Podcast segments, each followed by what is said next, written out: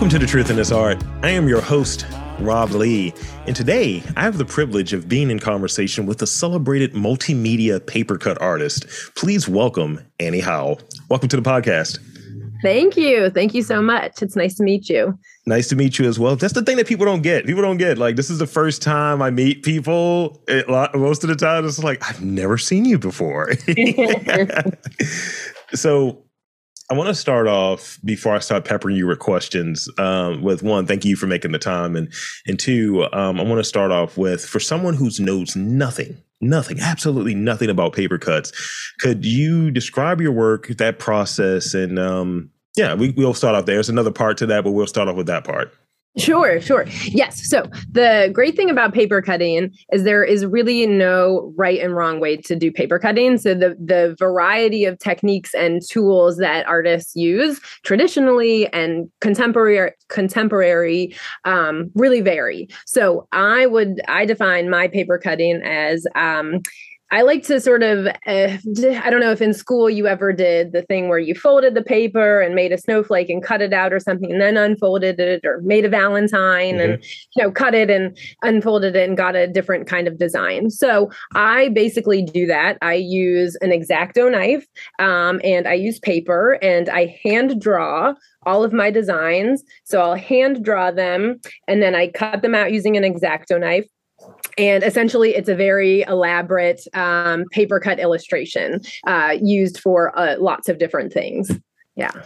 That's that's great. So so with something like that i'm trying to wrap my mind around the intricate work. I mean i have giant hands so right there i just see like nah i'm just gonna screw this up. So and I, I, think when you have noise and I, I like to work in a certain environment like i would imagine like I'm in in the city, and you know, at a certain point, you might hear dirt bikes, you might hear car uh, sirens, all of that stuff, right? And just you know, jackhammering because they're gentrifying this neighborhood. Uh, and I'm like, can I just not have any noise? And I need a certain environment because you know you get lost in thought sometimes. And I would imagine with something as intricate as a paper cut, you know, you need a certain working environment. So could you describe your ideal working environment? Sure. Yes. And so I think um, I can relate to that. I'm actually right now in the basement. Uh, so my studio is a shared space, and you might hear some of the sort of furniture of the cafe above us rolling back and forth or people walking. Um, so my ideal work environment, the great thing about paper cuts really for me is that unless I'm working on a really large piece that is huge and very large widthwise or lengthwise, you know, I just need a cutting mat, X-Acto knife, um, my ideal work environment once i have my desk set up and i can listen to music or i do listen to podcasts a lot of podcasts um, that's really it. A window is nice so that you can i can feel that i'm sort of have something else. So at my desk i actually look out onto the street level window. So sort of a harford road i'm in northeast baltimore. Yeah uh, so it's sort of a Harford Road TV TV show going by. Um, so I like a little outside, uh, you know, information going on because um, once I'm really into my work, then uh, then I'm sort of so focused that the distractions um, they don't totally get in the way. Yeah that the, way you were describing it a little bit, it reminded me of this this this period where I worked at a nonprofit. Um, I actually worked in NAACP for a bit, and they didn't have space for me. They had like a closet. It was like a, like an old closet, but it had a window in there. So in some ways, it felt a little like isolation. Like, am I in solitary? But also, I was hmm. able to get so much stuff done because there was no distractions. Nobody's walking around and was like, "Hey, man, you want to get some coffee?" Like, no, I want to do my work. But um, I was able to do a lot in that environment, and I, and I think that's an interesting question where, you know, we we take for granted how people get their work done and what you know is just right there that it kind of makes it move to another level. So, for instance, if I'm coming up with questions and I try to pride myself on ask, asking um, curious, like authentic, kind of, I try to I try to ask good questions, and I find if I'm in the studio, I'm not coming up with good questions. I have to go to a different environment. Huh. Oh, that's so interesting. Yeah, I have a very hard time. So I generally I like to keep a sort of Monday through Friday, nine to five schedule that can deviate a little bit. This is what I do full time. Um, so, you know, I tend to I have been lucky and have had a studio outside of my home for the last probably 10, 10 plus years. So I like to, so I, I, don't know if this is uh, for you, but I like to sort of go in, I'm at my space. Once I go through that door at the studio, I know I'm sort of in work mode, thinking mode. And then when I leave, I like to be able to just leave and I may think about things while I'm doing other things, but um, I'm very, uh, habit based on sort of coming in and getting my work done there. Um, but I can work remotely, which is really nice as well. Yeah. So let's let's let's go back a little bit. Um, when did you first become interested in in, in paper cutting, and uh, ultimately what inspired that work? Because I I read some things and I'm going to talk about a little bit later, but I wanted to at least throw that one up for you. Sure, sure. And some of them maybe. So I am originally from Rhode Island, and I came to Baltimore um, to go to the Maryland Institute College of Art eh, uh, for, to study what I thought I was going to study painting. And then I realized when I got here that there was people who that I was not a good painter or a good drawer. So I've never considered myself a drawer or an illustrator. I went into the fibers department, um, and so I loved listening to a couple of interviews with sort of fiber artists, fiber based artists that you've done. But um, so I got into uh, sort of making large scale puppets and performances and costumes and um, and as things happen when you get out of school you sort of find your way doing different uh, jobs and things. And one of them landed me um, working on a project called the great halloween lantern parade that is run by the creative alliance in patterson park. And as part of that the artist who sort of devised and designed that event, Molly Ross, um, she started doing a, a, shadow puppet show at the end of the parade using overhead projectors, which are very old technology now. But the cool thing about overhead projectors is as big as you want the image to get, you just pull it away from the screen. Oh. So if you make a 20 foot wide projection, you just put that projector 20 feet away from the screen. So we started making these sort of large scale shadow puppet shows to sort of finish the parade off. And this is many years ago. Anyway, I never considered myself a drawer, but we started using X-Acto knives to cut out the shadow puppets. And um, the wonderful thing about paper cutting is that the materials pretty easy to come by. So mm-hmm. I just one Christmas I started I had paper and actually it was envelopes and an X-Acto knife and I did some very basic Oh, you got your X-Acto knife. Yeah. that yours is fancier than what I use. I use like the super just basic metal one, but that's a cool thing. Everybody can use whatever they want um, yeah, so I just started really as gifts for people, making them as gifts for people because it was something I had sort of been toying around with um, with the shadow puppets and uh, realized that it was really fun. And so that's just that's really how I got started. Nice. That's uh, it's one thing that I've been you know, kind of delving into because I, I, keep circling through Austin Kleon stuff, and uh, I just remember it was this quote, and I think it applies to all types of creatives, but not purely like writers. Uh, it was like you know, for writers, and I think it, like I said, is broader. That um, write about what you know, and usually that's not good. It's like write about what you like, write about what you enjoy, or even to make it broader, pursue things that you enjoy. And as you said, you know, this was fun you know and i think doing something that's fun it keeps you like curious and interested and so on and ultimately you have a you you have work that's coming out of it. So i think that that's a very interesting um like story you shared yeah, yeah. And a lot of times I will fold my paper and start by drawing and cutting what I can that's symmetrical. And then I unfold it and do the non-symmetrical things.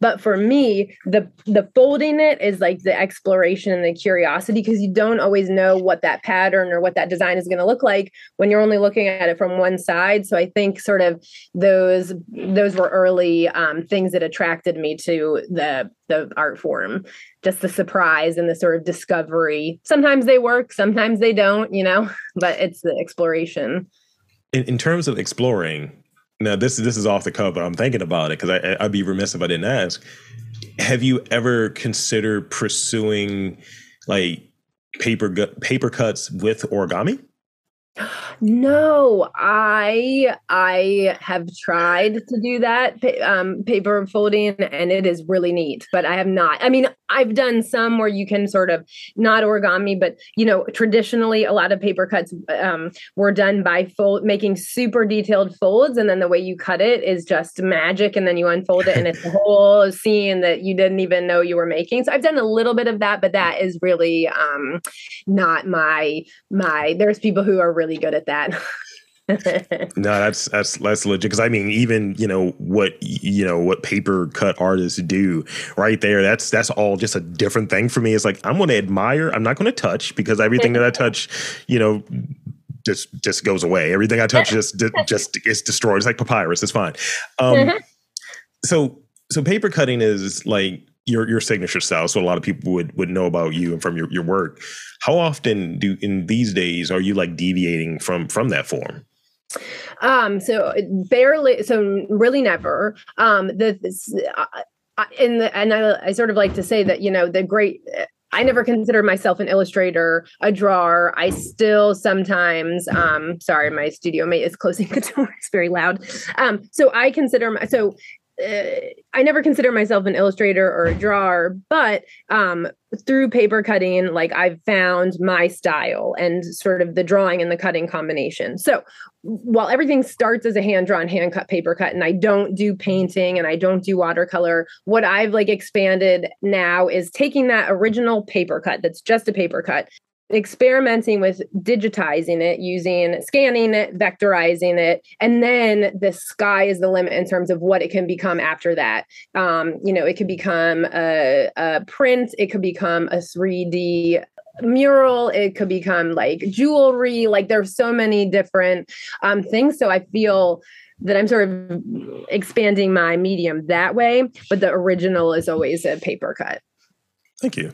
Thank you yeah. for sharing that. Um so as we as we go into it and you've listened to the podcast so you you know how it goes when it comes to you know diving more into who the person is. That's what the purpose of the rapid fire questions are. But mm-hmm. could you tell me about a life experience that has helped shape your creative sensibility? Yeah yeah. So um you know i uh came from a family that benefited from generational security because of systems that were put in place to benefit white people. Um, my family had stable income. My mom went to college. Um, we had property. So I like to say that because that allowed me to have some stability when I got to college to explore some interesting creative things. Mm. I was able to take unpaid internships working at interesting sort of like creative places because I didn't have to I didn't have to have a job. I could take an unpaid internship internships. So I did weird internships at a textile conservator and I worked with a puppetry company. And so that um, that helped me sort of be able to explore interesting creative mediums. I i mean who uh, i got to work with a puppet studio in rhode island that we toured around to different countries. So all of that sort of i feel like helped build my um, sort of way that i observe the world. Uh, and you know and then being able to come out of college with not a lot of student debt another thing that's huge um, allowed me to take low lower paying job. So I could do a weird creative job. Who gets a job as a shadow puppeteer? You know, and so I say that not to um, just because I think it's an important uh, fact about how my creative process got developed yeah. and and um and so you know those influenced me at being able to do sort of like interesting weird jobs um and i feel like all of those experiences sort of Uh, working in a small nonprofit, working in a small nonprofit arts organization really helped me not only on the creative side, but also on the sort of all the other things that we do as artists and makers and small business owners, you know, that sort of business day to day, getting that, you know, there's I do everything. I ship all of my orders. I update my website. I there's several things I have other people do. I have a great photographer who photographs my work. I have a bookkeeper and an accountant, but that is about it. And then everything else is sort of maybe I'll work with a different artist for a contract.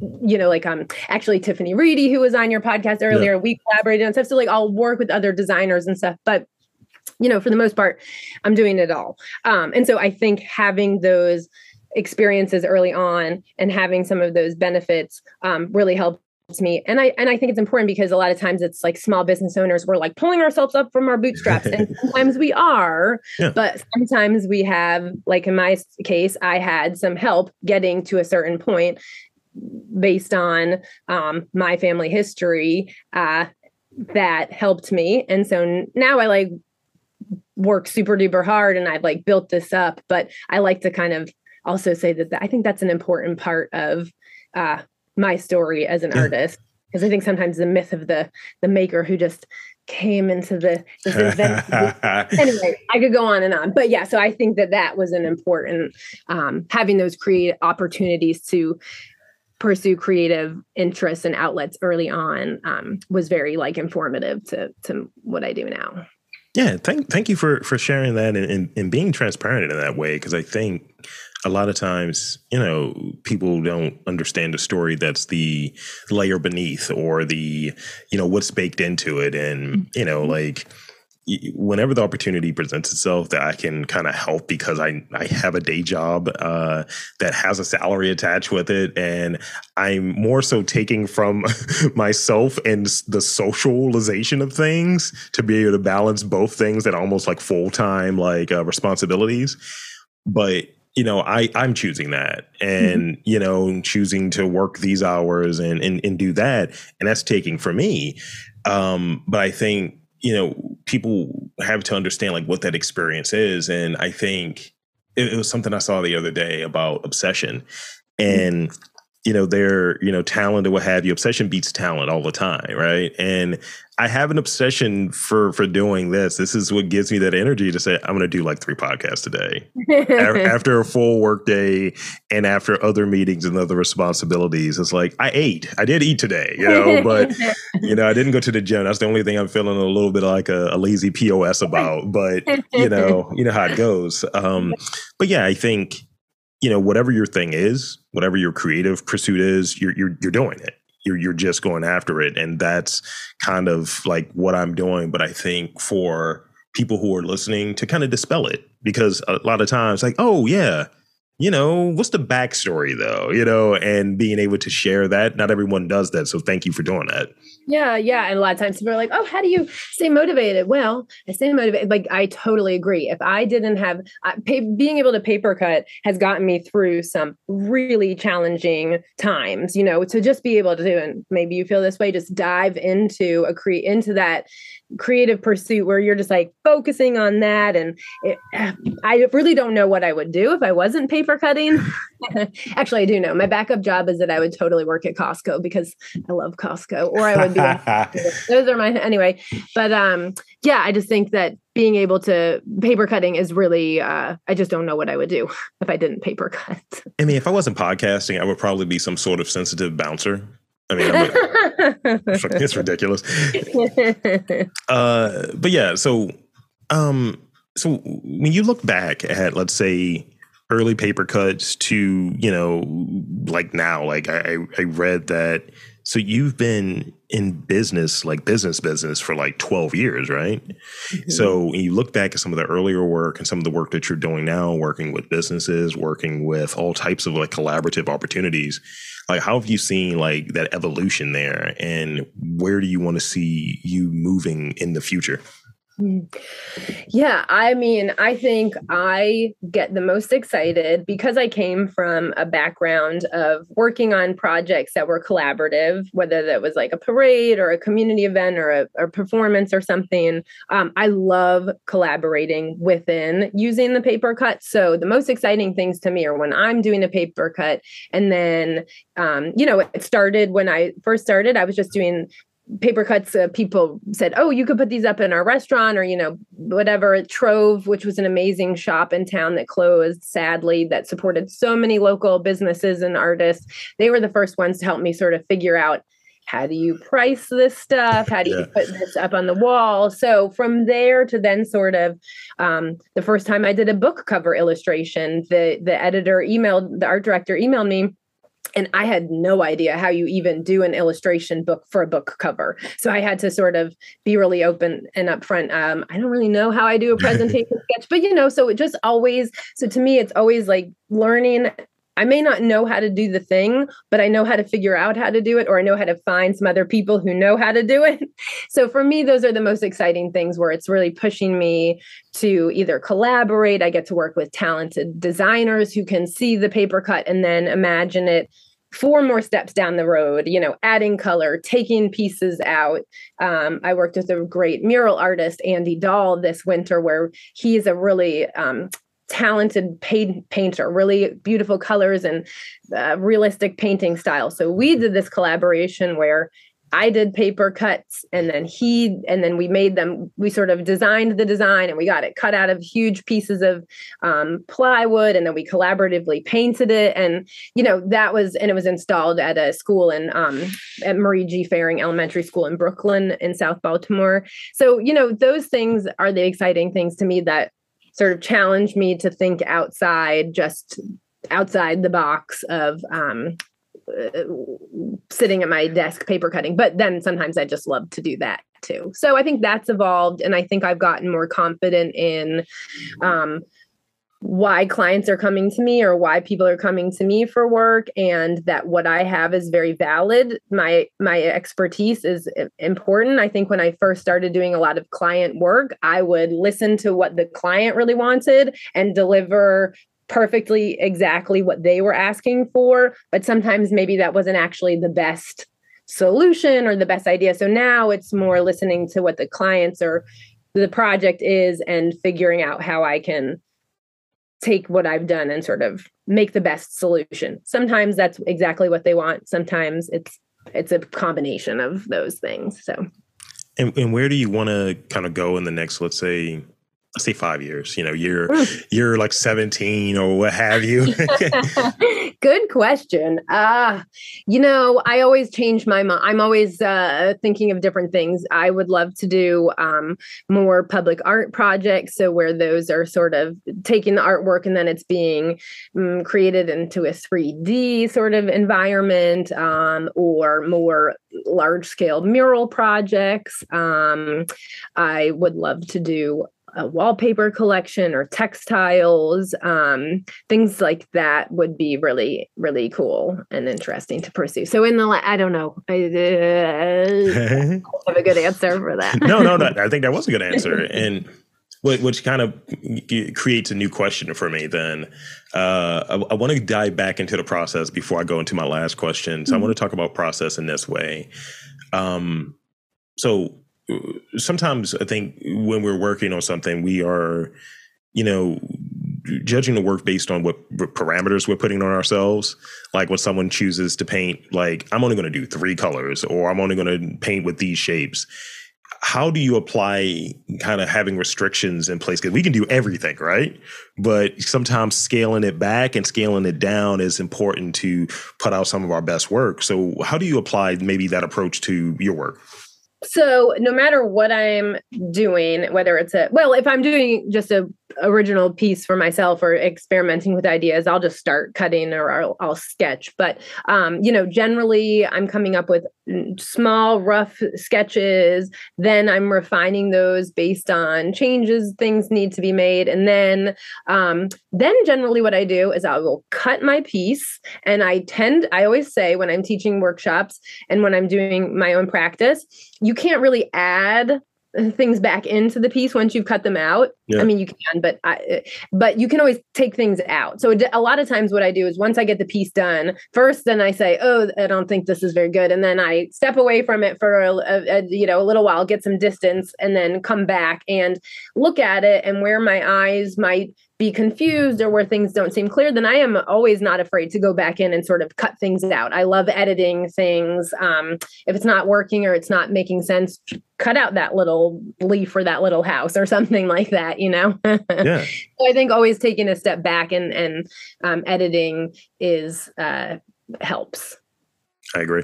I agree, and, and, I mean, there's some cutting that happens with this podcast at times. I mean, not not a lot because I try to keep it as close to um, almost like POV, like overhearing, or almost like a a art talk. But if someone comes to me and is like, "Yo, I was speaking out of the side of my neck. Can you please take that out?"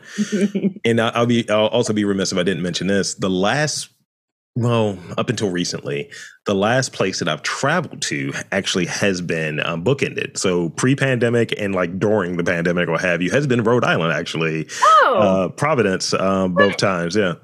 That's a um well okay amazing. Uh, I went to I was lived in Providence in high school. That's cool. What were you going there for if you don't Ju- mind my asking? Just a visit for culture, stayed at the Graduate Hotel. Um, went to everyone. I forget the name of the coffee shop, but it was like a chain um, that was in the, uh, in the uh, part of uh, Providence I was in, and just enjoyed the culture, enjoyed the food. Went to some museums.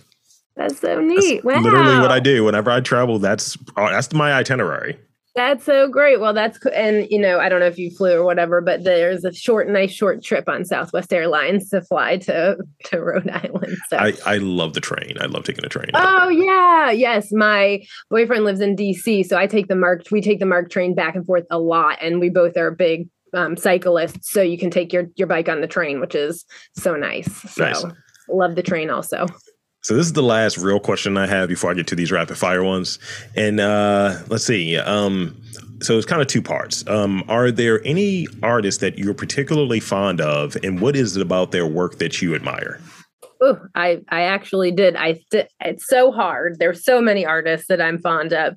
Um, as a paper cut artist, I actually tend to um, be attracted to paper cut artists that are in like a really different style than me. So because I just find that to be interesting. So I do have some paper cut artists that I love. Rosa Leff is one of them, which has been she's been on this podcast, and I just love her intricate cityscapes. And then another paper cut artist that I love is a woman named Janelle Washington. Um, she is in Richmond, Virginia, and her um, she's her business is Washington Cuts, and she is just such a her um her paper cut illustrations are really amazing. She has a book that she just illustrated coming out soon, um, or it might be. I think it's sort of in pre their publicity. To, you know, they're touring it now. So anyway, love their stuff. Um, I tend to try not to look at too many paper cut artists just because I don't want to accidentally get influenced. But some Mhm. other artists that I love is there's another artist in DC named Hadiya Williams. Um, her she has sort of like she does amazing textiles and ceramics and she has a her like sort of studio is called Black Pepper Paper Co. But Hadiya Williams, I love. And then my one of my favorite Baltimore duo is Jessie and Katey. They're the mural artists. You see their bright, colorful murals sort of all over, and they have really expanded out to just painting murals hyper geometric colorful murals all over the country so they're super inspiring so those are just a few but i could keep going forever well, thank you. And then hopefully, um, you know, with you know more folks being aware of you and your work, uh, you put them on to a few more artists that they should be checking. So that's Yeah. really cool. Yeah. Uh, well, now now it's time for some rapid fire questions. Um, okay now, now remember the key here is not to overthink them. You know, they, they're, some- sometimes they're a little left. And sometimes they're like, "Oh, that's easy." I, I remember uh, having D Watkins on. He was like, "I thought these were supposed to be hard. These were just easy, bro." I was like, "All right, man, don't don't disrespect the questions now." All right. Um, I'm I'm gonna save this one I just put in for later because I think it's funny. Um, what's something that without fail makes you laugh? um i have to say this is so stupid but videos of corgis on instagram yeah, that's legit. I successfully, you know, the script, you know, where it suggests videos to you. It's just all corgi videos with weird voices over them now. that sometimes just makes me laugh. That's funny. um, now you you were talking about earlier that you you know there are a few paper cut artists that that you follow, but you don't try to go too too in depth in it. So I I want to get this feedback. What is something that a paper cut artist would say? oh, come. Um, well, I think that we could.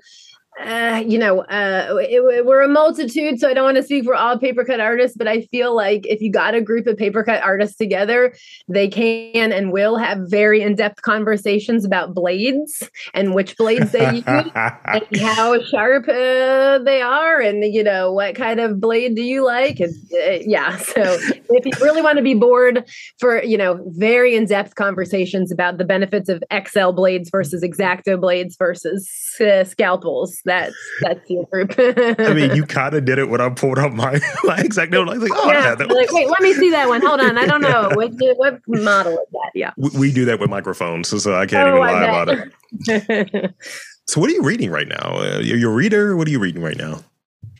so I am a listener. I do read, uh, but I do listen to a ton of uh, audiobooks and podcasts um, when I'm working and and music too. Um, so I am re- I am reading currently a book called Hold on, I don't totally remember the name. I'm gonna get it correct.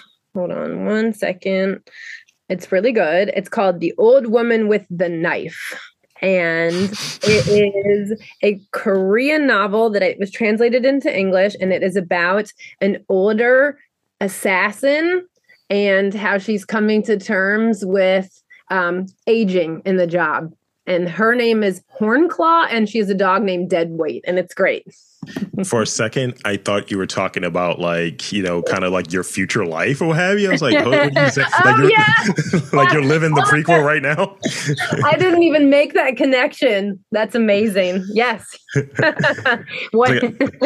I got, I got, oh two more for you. Ah, that's hilarious. Okay. Um, if you had to do it all over again, what is one thing that you would change? Mm, do what all over again? Life or like paper cutting or what? However you want to frame it. That's open ended. um, I think I wouldn't be afraid to rate to ask for to to have my prices higher. That's one thing that I always think artists can tend to struggle with is asking for the value of their um asking for feeling comfortable with charging uh the real price for work. I'm sure it's the same, you know, just so yeah, I think that would be something. Can always um always boost that up. That's legit. That's legit. Yeah. Lastly, this this one I thought this one I was just put in. I thought it was was kind of funny.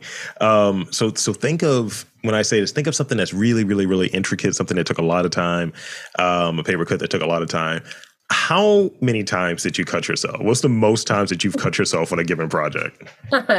so I will say, um, I. Uh, I've gotten pretty good at not cutting myself. Um, I tend to uh, the bummer about paper cutting is well i use white paper mostly and the X-Acto knives the blades that you use are very sharp. So generally what happens is you don't realize you've cut yourself and then you get the blood on the paper. So then you have to creatively sort of cut out the um you know cut the cut the piece to make it look like the there you know wasn't there. So i i've gotten much better at not cutting myself um and i just have band-aids and tape and all sorts of things easily accessible in case i do. You can you can do a Dorian Thing about it. It's like it's so much of me in this art, this paper cut, you know, biologically speaking, it's like a child. It's like, all right, less. um, so so that's everything. That's all of the questions that I had today. Um, and I want to thank you for coming onto this podcast. And I want to invite and encourage you to tell the fine folks where to check you out, check out your your work, um, social media, all of that good stuff. The floor is yours. Ah, well, well, thank you so much. This is great. Um, so uh, my website is just anniehowepapercuts.com.